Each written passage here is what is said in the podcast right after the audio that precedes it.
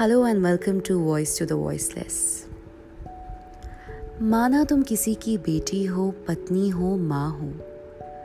माना तुम किसी की बेटी हो, पत्नी हो, माँ हो। ये सारे संबोधन तुम्हारे रिश्तों का बोध कराते हैं।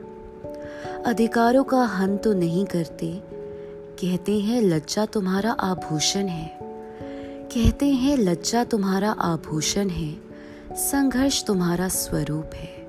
सही है। शालीन बनो, दब्बू नहीं। ताकि चंद शब्दों की मार से तुम्हें कोई दहली से बाहर ना फेंक सके। याद रखो, तुम कठपुतली नहीं, तमाशा या चीज़ नहीं। तुम एक स्वतंत्र इकाई, एक संपूर्ण व्यक्तित्व, एक स्त्री हो।